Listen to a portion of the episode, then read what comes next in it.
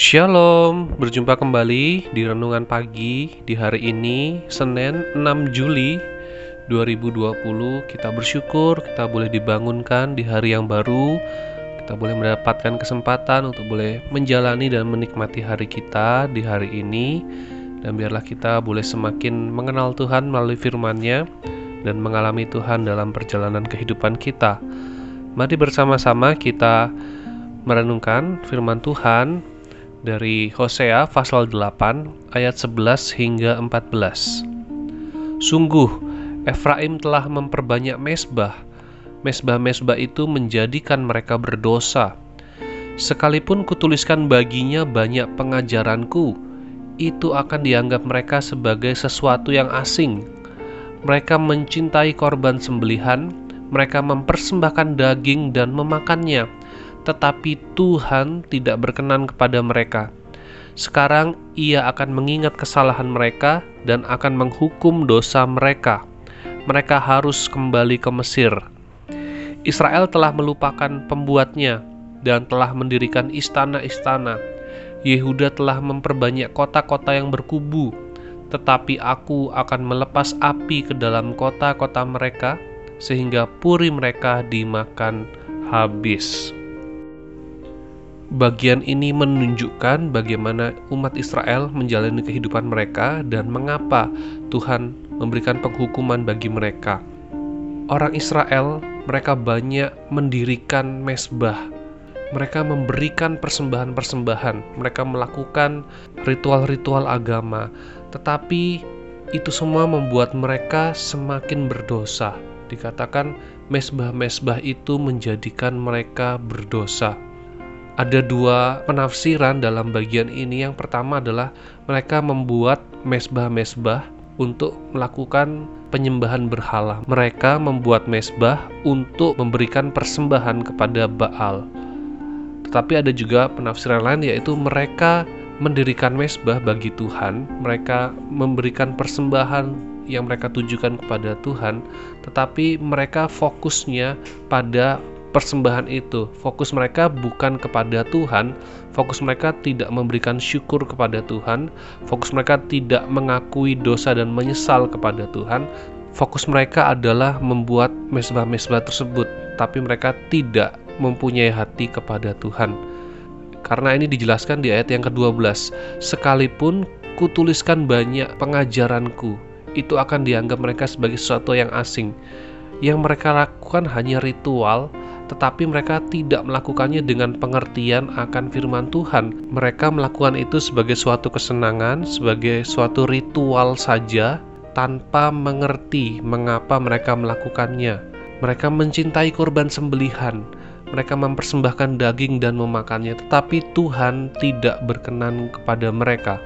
Tuhan menolak persembahan mereka, Tuhan menolak diri mereka Sebab umat Israel melakukan tanpa mengerti, mereka melakukan tanpa mengenal Tuhan.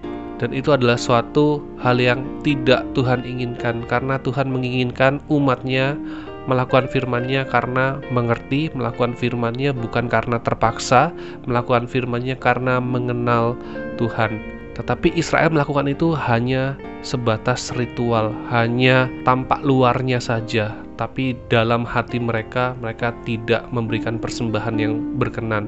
Dalam hati mereka mereka tidak memberikan diri mereka karena dalam hati mereka mereka tidak mengenal Tuhan dan mereka jauh dari Tuhan. Sehingga dikatakan di ayat 14 Israel telah melupakan pembuatnya. Israel melupakan sang penciptanya.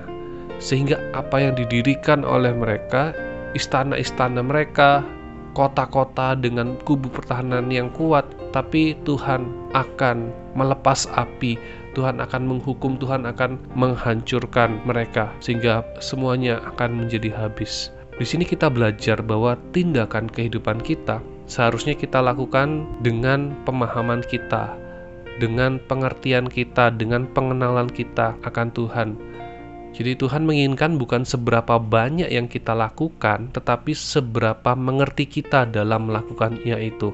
Apa yang kita lakukan harus berdasarkan dengan pemahaman yang benar.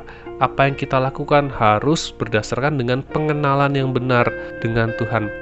sehingga apa yang kita lakukan itu juga membuat kita semakin mengenal apa yang kita lakukan itu juga membuat kita semakin mengerti tentang Tuhan bukan malah sebaliknya Israel banyak melakukan tetapi ketika diberikan pengajaran ketika diberikan firman Tuhan mereka menganggap ah itu firman nggak relevan ah itu firman bukan untuk aku menjadi sesuatu yang asing bedanya orang Israel dengan kita di zaman ini adalah Orang Israel banyak melakukan, tetapi mereka tidak mengerti dan tidak memahami.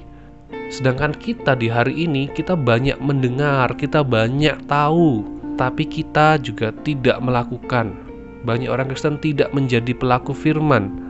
Sesungguhnya, yang paling tepat adalah ketika kita melakukannya, itu kita melakukan dengan mengerti dan mengenal akan Tuhan, dan sebaliknya, ketika kita mengenal, kita akan semakin banyak melakukan, semakin banyak berbuat. Sehingga itu menjadi satu hal yang saling melengkapi antara iman dan perbuatan itu berjalan beriringan, berjalan bersama. Sehingga iman kita, pengenalan kita pada Tuhan itu nyata dalam perbuatan kita. Di bagian lain dalam perjanjian baru Yakobus mengatakan iman tanpa perbuatan pada hakikatnya adalah mati.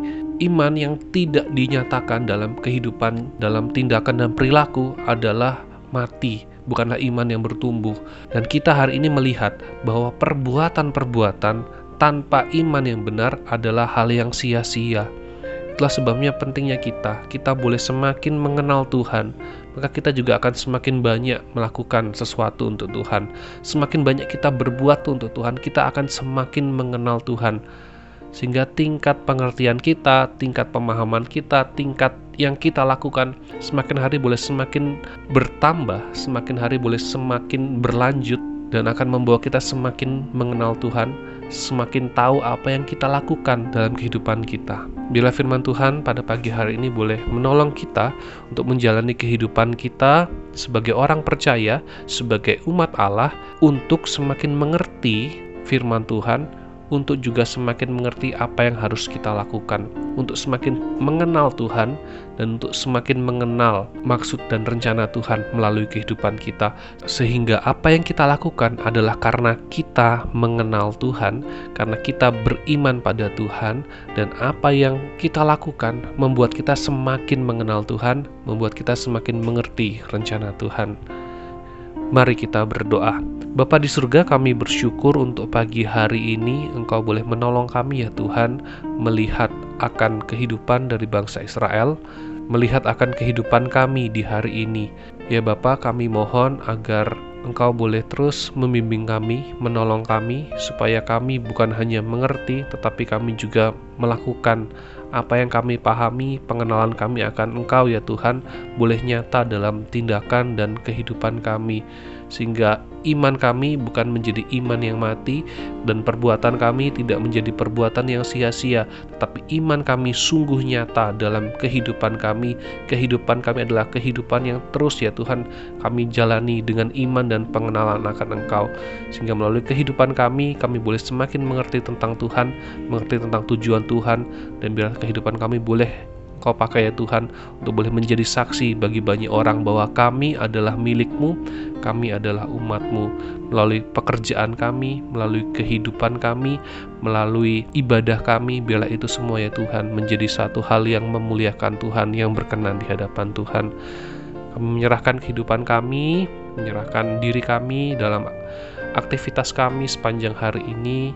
Kami mohon pimpinan dan pertolonganmu biarlah kami boleh menjalaninya dengan ketaatan dan ketundukan penuh kepadamu. Di dalam nama Tuhan Yesus kami berdoa.